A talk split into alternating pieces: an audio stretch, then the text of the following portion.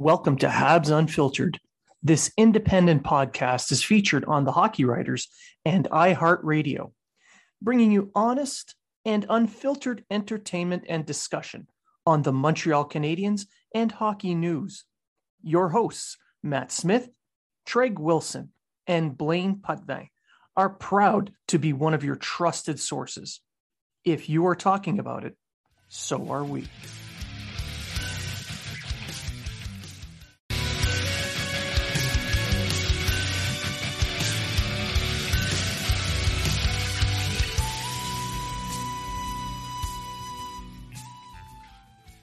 Welcome to Habs Unfiltered. This independent podcast is featured on the Hockey Writers and iHeartRadio, bringing you honest and unfiltered entertainment and discussion on the Montreal Canadiens and hockey news. Your hosts, Matt Smith, Treg Wilson, and Blaine Putney, are proud to be one of your trusted sources. If you are talking about it, so are we.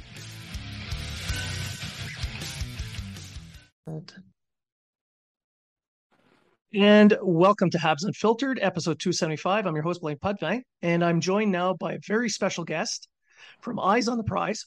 Pardon me, Hadi Kalakeche. Welcome to the show. Thanks for having me, man. I'm really excited to have you here. I was I've been watching a lot of your videos online. I've been reading a lot of your work from Eyes on the Prize, and I am a big fan of how you're covering our prospects. That's good to know. I, I, put a lot of work, especially into the videos. They're a, a two, three day thing at a time. So uh, that's great to hear for sure. Yeah, that kind of that kind of uh, effort has to be it has to be applauded. I mean, to put in that level of effort, uh, making it simplifying it so that old people like me can understand. Yeah, um, it's the thing with scouting is like a lot of people sort of it's almost a closeted community like a like a closed off community.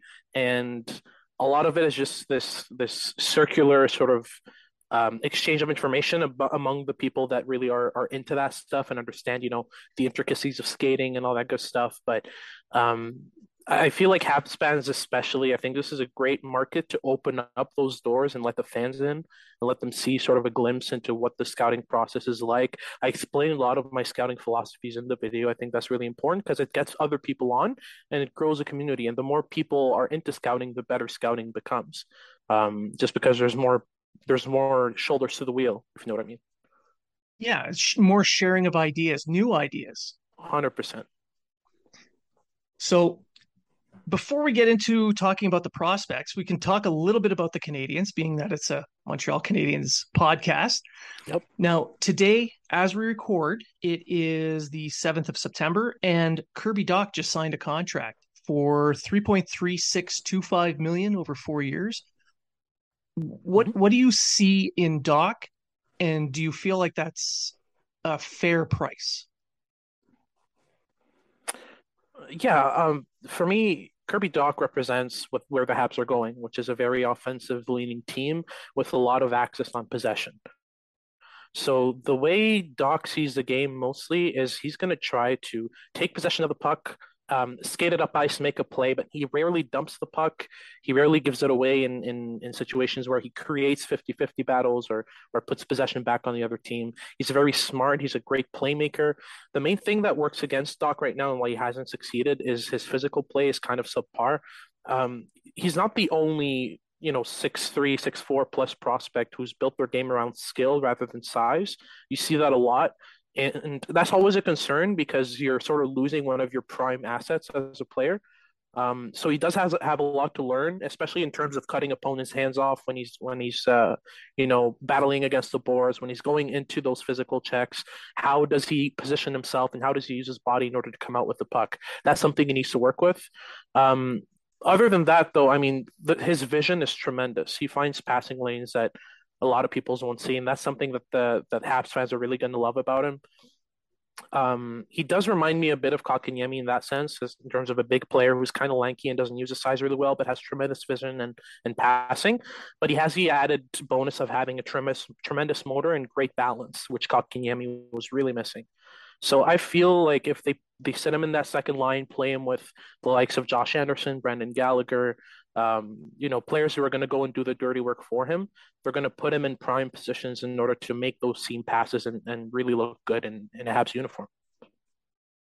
Now, with Dach, I mean, he's coming off that uh, pretty serious wrist injury that it, pretty much everyone has seen from uh, his time at team with uh, Team Canada. Mm-hmm. How much of that do you think really played into his performance last year, and will there be any issues this year? Well, it's always hard to say with those kinds of injuries because they're pretty serious, right? Like your your wrist is one of the most important parts of your body when you're playing hockey, especially when you're handling the puck. I don't think it's going to affect his off puck game very much. He has really good positioning as well uh, off the puck. I just think that um, as long as the right work has been put in in order to rehabilitate it fully, we're not going to see a concern. Um, but yeah, those injuries, you know, wrist injuries and Achilles injuries are the two things you don't really want to see in a player because your your ankle is really really important as well when you're skating. It affects your posture. We saw it with Erik Karlsson. He wasn't the same player after his Achilles injury at all. So, you know, there are specific areas in a player that you need to be careful of in terms of injuries. But I think the Habs did their homework here. I'd be surprised if they had taken him if they felt that the, that there was still an issue with his wrists. Um, we'll see once training camp starts. I'll, I'll, keep a good close eye on his hands and and see how that's affected. But I think uh, I think we'll be good in that sense. Now, I think a big reason why they also went for him, not just that they might have vetted him uh, medically, but mm-hmm. uh, it his style of game does seem to fit with the plan moving forward and what Marty St. Louis can do. Absolutely. Now, the coaching he had last year was more of an old school approach. Mm-hmm. How much of a different, like it, without being in the room, mm-hmm. what do you feel is going to be the impact? I mean, we're going to see a rejuvenated player. We're going to see a player who, the, the like, like I mentioned, the, the main issue with with Dach was his his lack of physicality, his lack of involvement along the boards. In a system like the Habs, that won't be as much of a prominent issue. Now, that can be a good thing in a sense that it's gonna it's gonna accentuate the best parts of Dach's game, but it can also be a detriment because he's not exploring the facet of his game that he needs to improve. Right.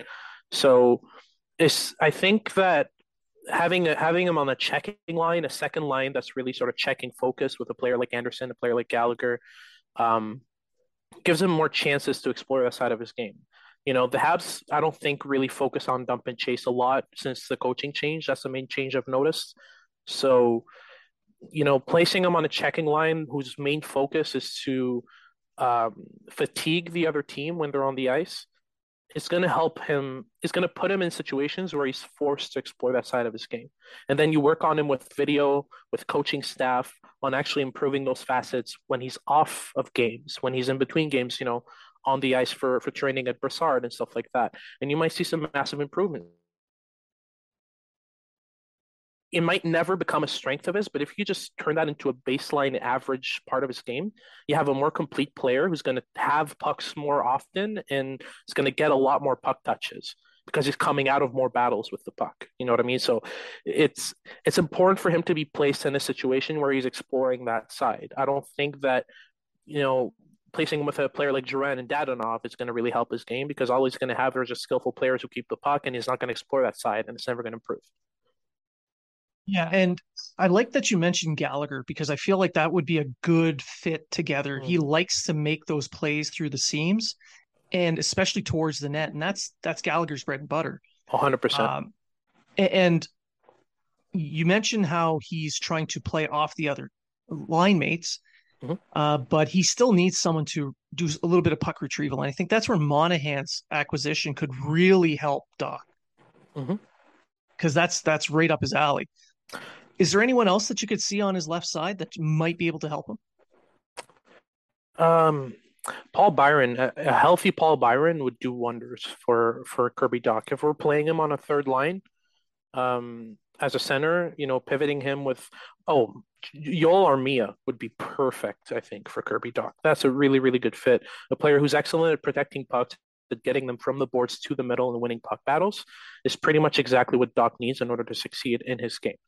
Um, so placing him with players like that, if he's playing in the bottom half of the lineup, I wouldn't be worried at all about him. Do you think he's to get he's to get uh, above forty points this season? And if he doesn't, is that a failure? I don't think that's the thing. It's not a failure at all. This is a 21 year old who yeah. still has, has a lot of runway to grow his game. Obviously, anyone can improve. You've seen 30 year olds improve their games with the right development and coaching staff. But the, the younger you are, the more runway you have, right? And the more you can improve. So to me, it's not a failure if Dach puts 40 points. It all depends on where he plays. If he plays in the top half of the lineup, I think he's uh, pretty much a lock to have 40 points this year. But if he's playing in the bottom half, it's going to be hard for him. Um, another thing that I want to mention about Dach is his face-off play is, is really bad. It's something that he needs to work with. It kind of ties into the physical thing.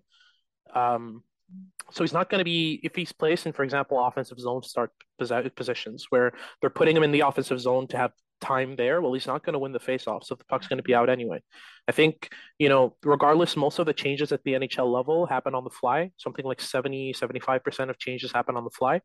So those are the situations where I want to see Dach, where he doesn't have to worry about faceoffs. Worst case scenario, play him on the wing and have him revert to center tactics wise and play the center position as a tactic tactics player, as the F three, as they say, the the the forward who's uh, you know closer.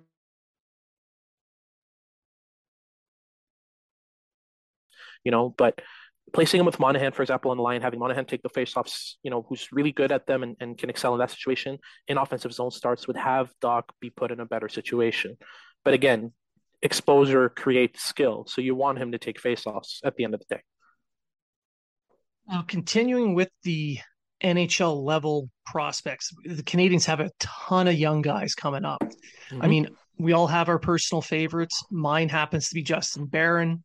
You know, um, maybe I'm a little biased because he's here in Halifax. so I'll admit my bias a little bit, but I'm mm-hmm. really excited to see how he he's going to do. But is there one player that you're looking at coming in that you're excited to see? Kaiden Guhle.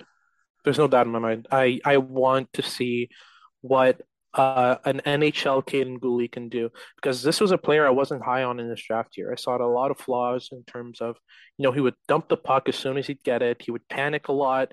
His panic threshold was really low. Um, but then as he matured in the WHL, it, it just really astounded me how much better he got. And last year watching him, I mean, you talk about a high panic threshold. He would make plays through pressure with no problem at all. And when he moved to Edmonton, he started exploring his offensive side. He started pinching more in the offensive zone, getting below the dots, making plays. And, you know, he might not make that a staple of his game at the NHL level, but if he can do it one one every 10 times in the offensive zone, that's still better than nothing, you know? So I'm just really, really excited to see what this new and improved Kaiden Guhle can do at the NHL level. And I think he does stick in one way or the other in the NHL. I wouldn't be surprised at all. Yeah, my expectations more of uh, seeing a rotation on that left side with him and Harris kind of going in 100%. and out of the lineup. Uh, mm-hmm. It's it's kind of like one of those little internal battles. It should be fun to watch and oh, see, yeah. see how they develop and, and see who can steal that job.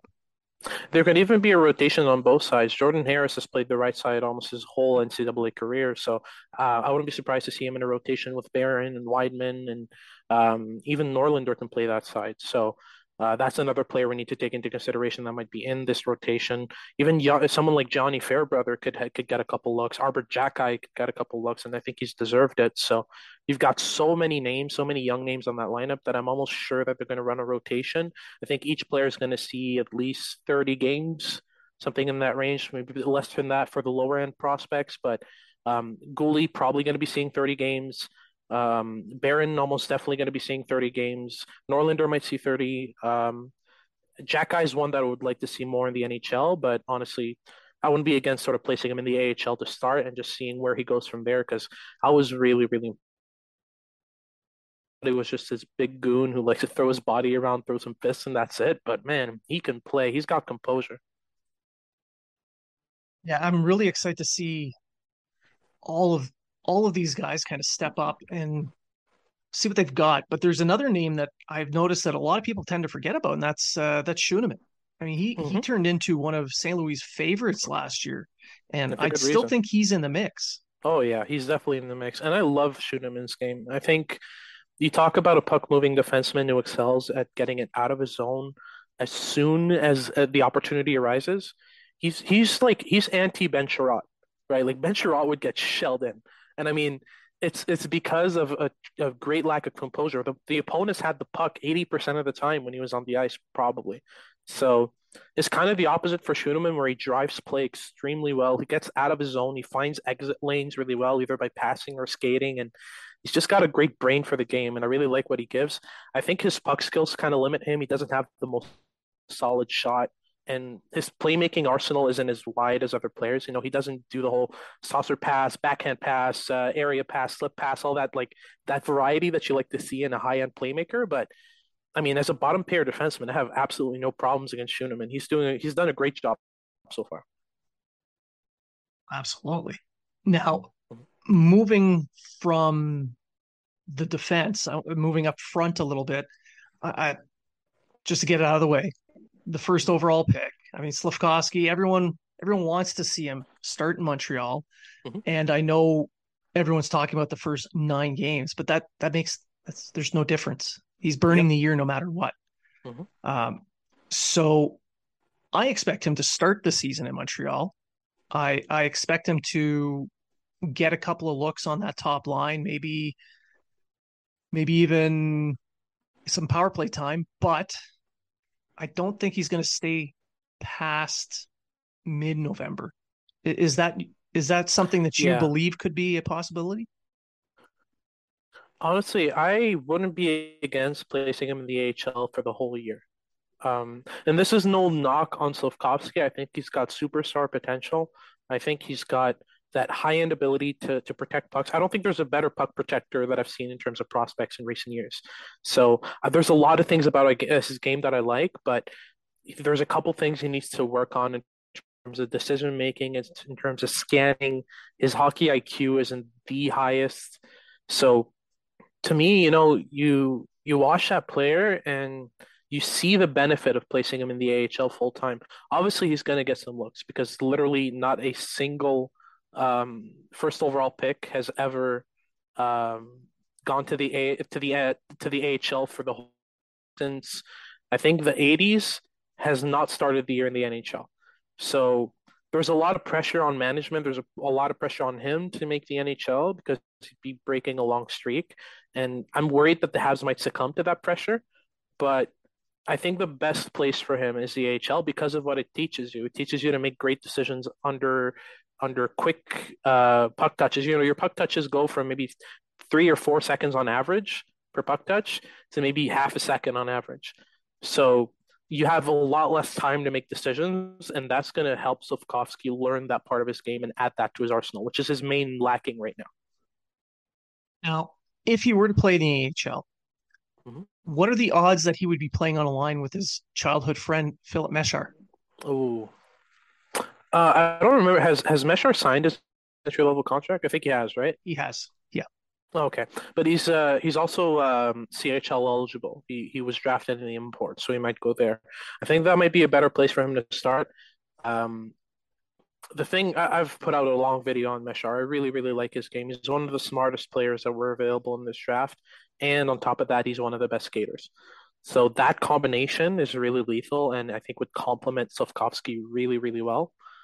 But I think for Mesar's own development, it might be better to to place him in the CHL for a year, just to see his adaptation to North American ice, his adaptation to um, quicker, more uh, more pressure play on smaller ice, and then you work up from there. Obviously, if the Habs feel different, they feel different. That's just my personal view on it.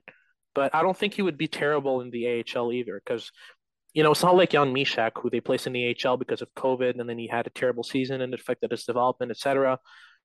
Mesar has a lot of the things that Mysak doesn't. Um, the main example is tremendous agility and foot speed. I mean, this is a player who barrels down the ice. He's got amazing speed, and on top of that, he gets like the main issue for Mesar is he doesn't get to the inside a lot, and that's not something you learn in the AHL. That's something you learn in the CHL against weaker opponents, and then apply to the AHL. So that's sort of my reasoning there. Yeah, that makes perfect sense to me as well. Um, you saw it with Mesh uh, with uh, Mysak as well. Mm-hmm. His jump to the AHL it changed his game. He was becoming more of a perimeter player than he actually was, and he was he was perimeter player before before he got there. Mm-hmm. And mm-hmm. after a full season this year in Hamilton, he's turned into a player that will go to the front of the net. So it'll be interesting to see how he does uh, in Laval, mm-hmm. especially if he's given a top six role. But I, I, agree. I think I think Mesar would do well in Kitchener. Um, he could be a trade uh, trade bait for them as well. He'd go to mm-hmm. a contending team, which would help his uh, help his progression as well. Hundred percent. Now that that leads me to Emil Heineman. It's going to be his introduction, as it were, to uh, the Canadiens uh, after bouncing around to, you know, every team in North America through mm-hmm. trades and stuff. Pretty um, much, yeah. so, what should fans expect to see from him? Heineman to me um, is he's an interesting case study. I think he's a player who he spends a lot of time along the boards, and it's because he loves to engage physically so much. But what that does is it takes him away from the middle of the ice, which is prime scoring um, ice. I think when his team has the puck, he does a great job of finding soft ice and moving off the puck and and all that stuff. And he has a really good shot. I don't see a playmaker in him almost at all, and that's something that usually either have it or you don't. You either have that playmaking instinct. Like scoring. You either have the instinct or you don't and it's it's not like it's just a skill thing. It's not that he doesn't try enough different types of passes. It's just he doesn't have that that instinct to play passes at the right times through the right lanes. So I don't think we can expect too much in terms of what Heineman can bring at the at the NHL level. I think at at best he's a third line winger. Um, there's a lot of lackings in his hockey sense as well, especially defensively. It was a big concern for me um, seeing him play more closely. I, I know he was touted as, as sort of a, a defensive forward, but I don't see that really. I mean, the, the the the IQ for me is is kind of you know I'm a big smarts guy. I really like players who show a lot of intelligence. So I'm not the most tremendous fan of Heineman, but I feel like he has a high enough floor that we're going to see him play an NHL game or two. Now, speaking of players who are are struggling a little bit. Um, mm-hmm. I'm going to go down to the NCAA here mm-hmm. and point out at Luke Tuch. Oh, Last year he had okay. a difficult, difficult year. Yeah. I mean, yeah, he was hurt at the start, but my God, it was just a it was just a bad year for him. But new year, new him. He's the assistant captain at BU now. Yep. Um, what could you expect from him? I was I was talking with one of my buddies um, from the scouting community over drinks the other day, and he pointed out something that I was like, "Man, you're right. Uh, it's it feels like east west just isn't an option for Tuch. For him, it's all north south. He either barrels down the middle of the ice waiting for a pass for a breakaway, or nothing. So he's got a lot of habit issues that really concern me. I had him ranked probably in the third or fourth round um, in, when he was drafted in his draft year in, in the second round. So for me, if Luke Tuch turns into an NHLer, it's a miracle. Like I'm gonna be perfectly. I, I feel like even just reaching that baseline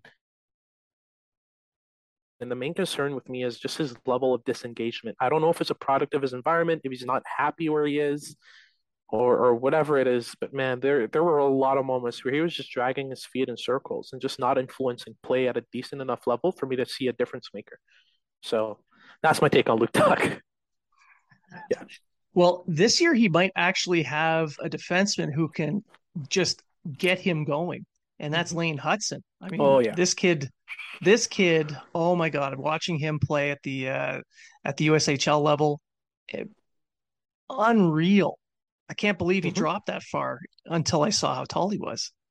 yeah, that's the main concern, right? And you look at you look at smaller players, and you always, you know, for me, a big red flag is a player who was, let's say, average size up until he was 16, and then he hit a he, he stopped growing, and then everyone's kept growing. That's a red flag for me because he was average size and he played like an average size player for the longest time. And now he has a short period of time to adapt.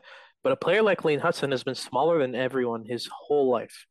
And that plus the fact that he's been so successful. I mean, he had a historical year for the USHL. He's the highest point per game defenseman that that ever played for the, the USNTDP. So um, when you see that and combine it with his size and the fact that he's been smaller his whole career, that just screams adaptive skills for me.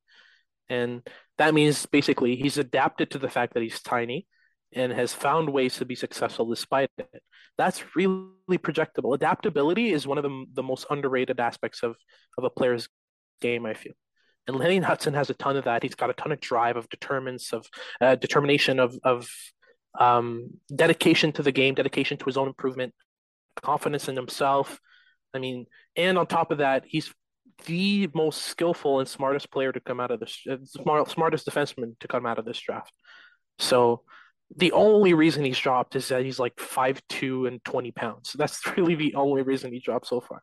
But he brought a, an endocrinologist test to the combine showing every team like, hey, I'm bound to grow like two inches and I should be able to put on weight.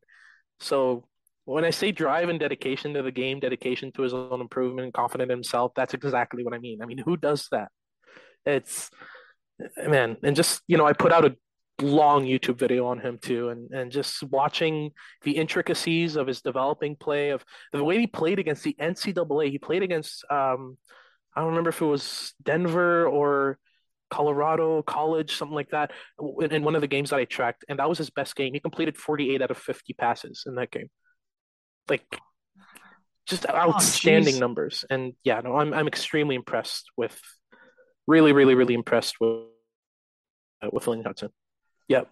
That that adaptability that you're talking about, that's kind of like what uh, Cole Caufield had to deal with when he was coming up too. And I mean, Habs fans have seen what he's been able to do thus far. So, I mean, the hopes are up. Now, what what do you think he can work on this year? I mean, he can't fix his height, but what can he mm. work on this year to uh, to excel at his game when he's at Boston? Uh, matching footwork and pivots. Those are the two main things that I think he needs to, to start working on. Um, he's not necessarily he's he's he's pretty fast. He gets to a top speed that is pretty impressive. He gets there slowly though. That's an issue with footwork. Um, he has trouble matching his opponent's footwork when he's skating backwards and defending the rush. That's the main issue for him. He tends like any any player who is either rangy or fast enough will get around him really easily, and that's because he he has trouble with understanding the opponent's footwork and staying with him and sticking with him through it.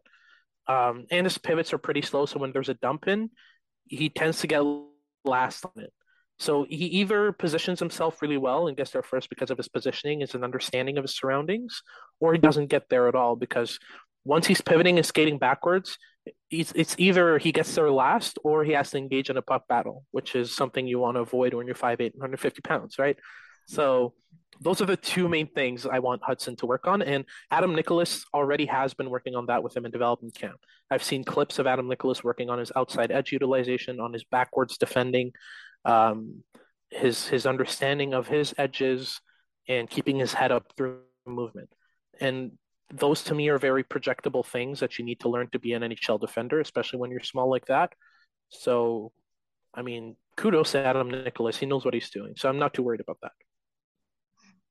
Now, the rookie camp's going to be starting up pretty soon, and that means the rookie tournament in Buffalo. Is there any players that you expect to be there that you're really looking forward to watching? I think Slafkovsky's going to be present, isn't he? Yes. Yeah, I, I will be very interested in seeing what Slafkovsky does at the at the Buffalo tournament. Um, unfortunately, I won't be able to go, which is pretty unfortunate. But um, man, i am kind of drawing a blank on who else is going to be there in, in terms of Habs prospects. Uh, I mean, just shoot anybody really. Hmm. Anybody. Um, I believe Mason McTavish might be going, right? He will be, yeah. Exactly. So I, I would, man, Mason McTavish. I was low on him in his draft here. I didn't see much from him when he was playing in Switzerland. But man, I was proven wrong by that. I had him like 17th overall. He went third. I was like, what the hell's going on? Uh, and now I know. And it's it's sort of a learning curve, right? You sort of learn from your mistakes and um, and become a better scout out of overrating skating. And I've learned from that. You, you shouldn't do that. That's the no no. Skating is probably one of the most fixable things I feel, especially these days with the amount of knowledge that's out there the amount of staff that are working on it it's not just you know before it was just power skating you know put on some weights and and do some strides but now it's like You know, let's work on your ankle flexion. Let's work on your knee bend. Let's work, you know, it's getting more and more intricate and a lot more fixable. So that was main mistake. And that's why I'm really excited to see Mason McTavish because he's a revamped and very, he's actually a tremendous skater now. So he's become a really good player. He's able to stop pucks. Yeah. Goal line clearances and all that. No, absolutely. Oh, yeah. Um, no, I mean, with Adam Nicholas, I was really excited to see his hiring because you're talking about fixing skating deficiencies, and he's extremely adept at doing that. So seeing yep. the Canadiens finally addressing that desperate need, mm-hmm.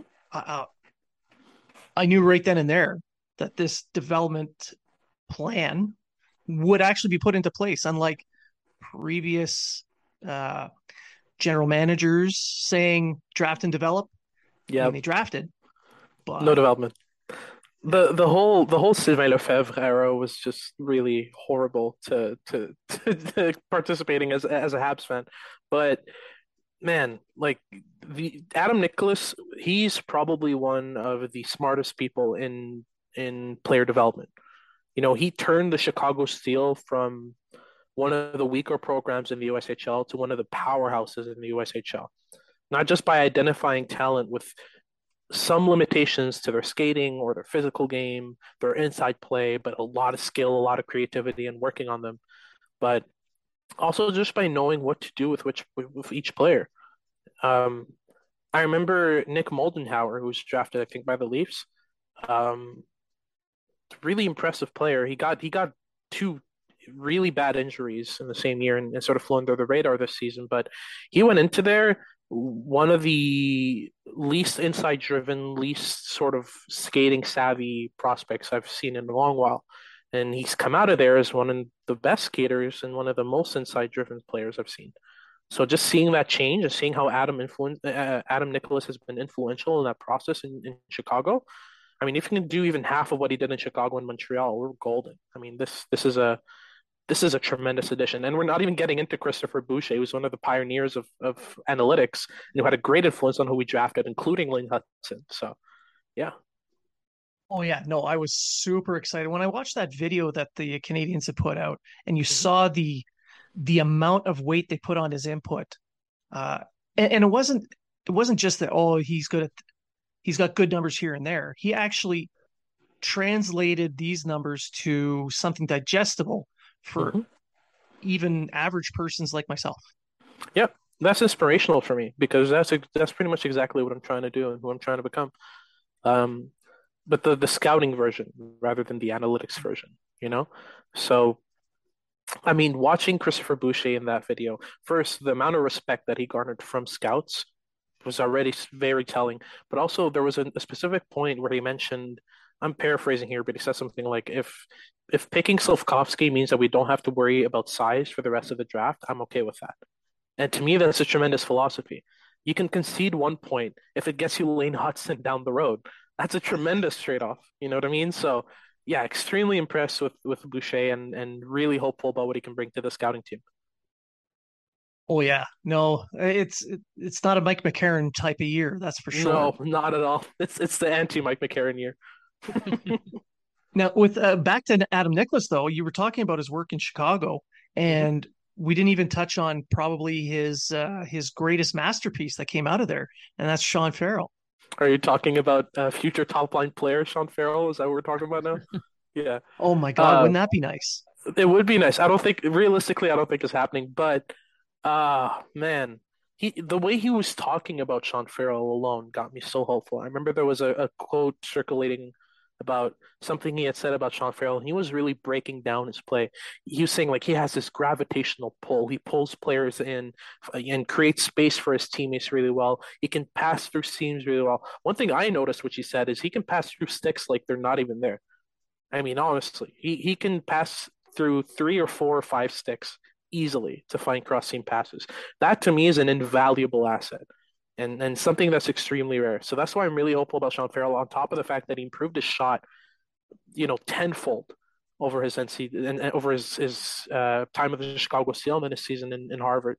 I mean, this is a player with a lot of promise, and I'd be very very excited to see what he can do at the NHL level. Yeah, I, I'm concerned that people want him to make the jump a little bit too soon. I mean, I know yeah. uh, the conference that Harvard's in is not very strong.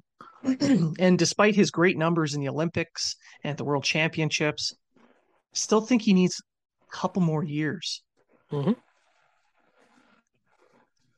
Maybe, maybe, th- maybe the full four.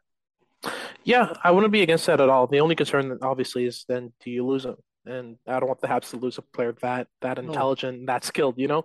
But I mean, he's pretty much everything I look for in a prospect, especially a forward. I mean, the the the the understanding of his surroundings, the gravitational pull, the the just he just plays hockey. You know what I mean? And it's just it's invaluable. And I, I I would love to see him develop to the full extent. I think one more year will be good enough. If he tears it up, then you know, if he's ready, he's ready. That's my mindset with prospects now. If they're ready, they're ready. You don't ask yourself more questions than that. You don't place them in a situation where they're, you know, wasting a development year playing against a level that they've already mastered. You know, it's like it's like you're playing NHL and you're you're you're stuck on rookie and you know, obviously it's your first time playing, so you kind of suck.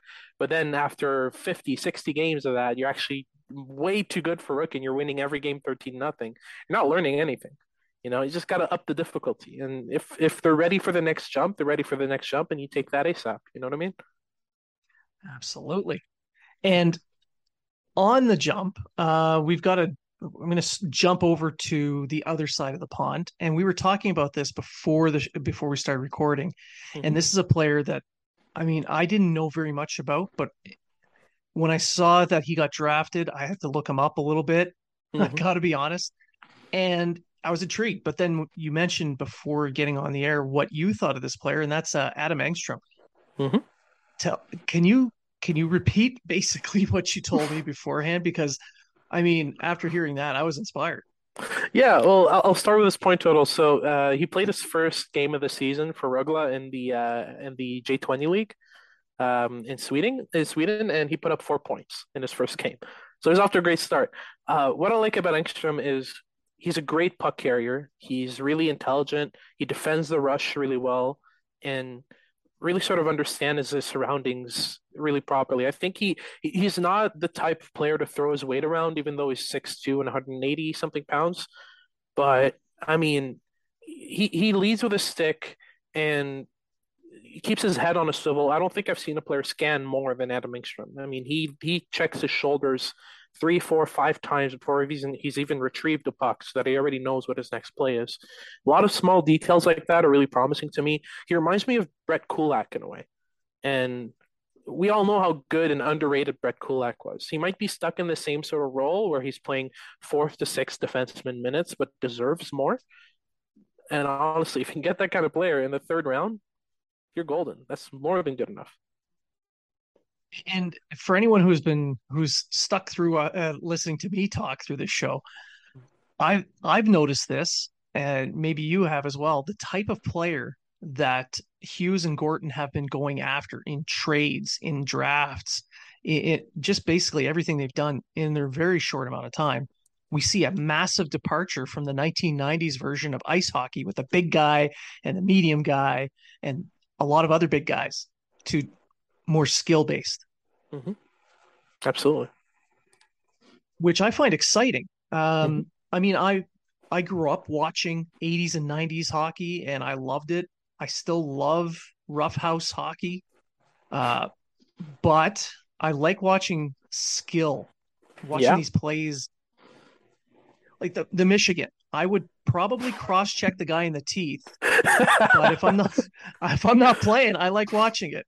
Oh yeah, hundred percent. I mean, you can understand why why why you know what happened in Anaheim happened when they were playing as I think Arizona and like the whole team got yeah. into a fight because Zegras kept doing Michigans and between the legs plays. Like, I mean, the game's the game's changing, and I think it's it's drawing in a lot more fans. I mean, you had Michael B. Jordan. Um, reposting Zegras's Michigan goal on on Instagram. I mean, that's growth. You're growing the game right there, and you know you got to look at the bigger picture when it comes to that. Like, obviously, your ego takes a hit when there's a Michigan scored against you, especially if you're a goalie or a defenseman and you're like seeing that right in front of you. There's nothing you can do, right? But when Michael B. Jordan's reposting hockey, you take the win. It's a win for hockey and grows the game, gets more people interested in watching, and it just makes the sport more exciting. 100%. Yeah. But again, as long as I'm not playing exactly. scored on like that, yep. I'm good with it. I mean, Absolutely. even the game uh, Zegras played against the Canadiens last season, he mm-hmm. made that attempt. He scored and, on it. Yeah. And I was angry. But at the same time, like, man, that was nice. Yep. That's the thing. I, I, don't understand how Trevor Zegras slipped like he did in this draft. I mean, he was one of the most he's the most inventive and creative player from the 2019 draft, which was stacked. I mean, we're talking, you know, Jack Hughes, Kakko, um, you know, Kirby Dach, obviously, Cole Caufield. Like for me, Zegras was the, the, the most creative and inventive player from that draft, and you don't you don't teach that level. I mean, it's almost cocky. You know what I mean? like it, it's, yeah it's that level. I, I just love that about him. It works for him. It doesn't work for everyone, but it works for him. But I've been watch. I I I coach younger kids in hockey camps and through the season, and I notice that this is the stuff that they're all doing. Hmm. For them, it's normal now to try these these unreal moves the uh, the the Michigan or the flip over the net baseball shot. I mean, all this stuff they practice over and over. Mm-hmm. It's I'm really inspired by the kids that are coming out and trying all these different things mm-hmm. because that just shows that the game's in good hands. Yep. I think it does two things, right? The first thing it does is it creates it it it's it promotes growth in a um small puck motor skills. So the intricacy with the puck. I mean, to do the Michigan, we need a whole lot of understanding of puck weight of your stick. It takes a lot of intricacy, and developing that intricacy is an extremely useful tool, even when you're not doing the Michigan. Like just understanding the weight of the puck helps you saucer the puck, helps you thread passes, helps you, you know, take better shots, all that stuff. So it's already sort of honing that tool. And on top of that, it unlocks players' brains. It makes them more creative. It makes them more inventive and more willing to try other things. I mean, it's one thing to see something and emulate it and repeat it until you got it, but doing that will make you more curious about the game and where you can take it. You know what I mean? And that to me is extremely promising because all I want is more growth in the NHL. I think that's something we need. It's a sport that's sort of set in its ways and is slowly but surely heading in a better direction, in my opinion. Now, I, I, I like the modernization of the game. I do enjoy this this shift that we're seeing, but mm-hmm. I'm still a traditionalist as well mm-hmm. in many ways. And before I let you go, I want to get your take on this. Ads on jerseys. I think it's trash. I hate it. It takes away from the jersey, but what do you feel about them? Yeah, there's that's the thing is that I understand the sanctity of the jersey right? It's it's a it's a tradition in hockey that we're one of the only sports that survived the ads. You know, it's sort of a resilience thing. It's sort of a um, it's a culture thing. You know what I mean? But at the same time, you the more sponsors you get, the more people watch your game. It's just inevitable. Like that's the that's the reality of capitalism, right? Like the more brands are involved, the more ads you get, the more your your brands are going to promote your game because their their brand is on your jersey. You know what I mean? So is it a sacrifice I'm willing to make? Personally, no. I don't. I like jerseys as they are, and I think that keeping brands away from my favorite sport is pretty much my whole motto. But um, at the same time, do you grow the game or not? And like, if that's, it's a hard question. I'm really sort of, I'm kind of torn on it, but I'm more leaning on the side of you know keep the jerseys clean and pretty. You know what I mean? So yeah. That's that's that's how I feel about it too, and I, I there's maybe we can just pay a little bit more. I don't know. Although, my God, how much more can we pay? Pay? oh, yeah. For those damn tickets. I mean, I had to take out a loan the last time I went to a game. Oh yeah, no, it's terrible. I use Game Time now. Basically, they they they drop sort of discount prices on tickets the day of. So yeah. I've gotten like seats in the 100s for like $80 a pop which really isn't bad, you know? Like you're sitting in the first row and and watching the game from up close and it's like a hundred bucks tops. Or you can just wait until uh expensive, but you know. Yeah. Or you can wait until a couple of minutes after the game starts and then just hit up the scalper and say, look, I'll pay a half. Just slide the bouncer a 20. You know? yeah. yeah. Just hey, what's that over there? Just And then run. just right in. Yeah. 100%. Now, before I let you go, is there any final ideas, thoughts that maybe we didn't cover that you, you might want to mention? Ah, Joshua Roy. I think it's surprising we've gone so far without talking about him. Um, I really like this prospect. I think he's sort of being pegged into this like, oh, he's going to be a top Swiss player just because he had like a hundred point plus season in the queue. But I mean, there's a lot of levels to his game that he needs to add. I think his physicality is really good. His shot is tremendous. He just tries. He kind of throws everything at the wall and sees what sticks when it comes to playmaking. And I just kind of want to see more control, more more reservedness when it comes to his playmaking, just to see him sort of identify the right pass and, and, and try it rather than just throwing everything at the front of the net and seeing what happens. Um, but I think he's going to play in the queue again, and that's good because there's a probably the best queue prospect for the for this upcoming year's draft, Ethan Gauthier. He's on the Sherbrooke Phoenix.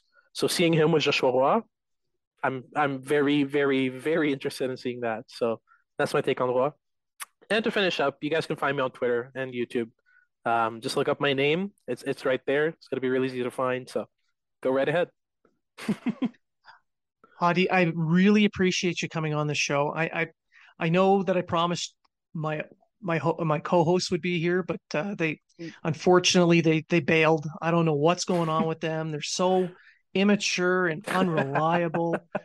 Ah, no I'm so stress at all. sorry about that. It was great being here, man. I'm just I'm just glad you had me on. My, it's absolutely my pleasure. And for my listeners, if uh, it, if you don't follow him, it's a massive failure on our parts because, like I said, your work has been very good. I've been very intrigued by everything you've done. So everyone, give him a follow. And remember, if you're talking about it, so are we.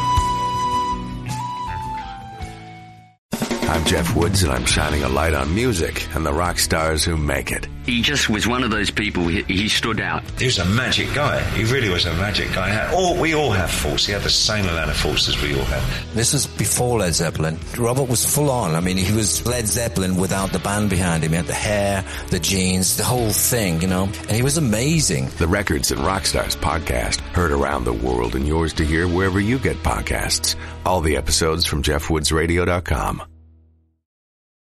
The Podcast Super Friends is a monthly meeting of five podcast producers. Hi, I'm Katherine O'Brien from Branch Out Programs in Baton Rouge, Louisiana. I'm John Gay from Jag and Detroit Podcasts. I'm Matt Cundill from the Sound Off Podcast Network. I'm David Yaz from Pod 617, the Boston Podcast Network. And I'm Johnny Peterson from Straight Up Podcasts. Together, they form the Podcast Super Friends, an alliance of podcast masterminds sharing best practices, insights, and discussions to help make you a better podcaster. Follow or subscribe to the show on Apple Podcasts, Spotify, Google Podcasts, or at soundoff.network.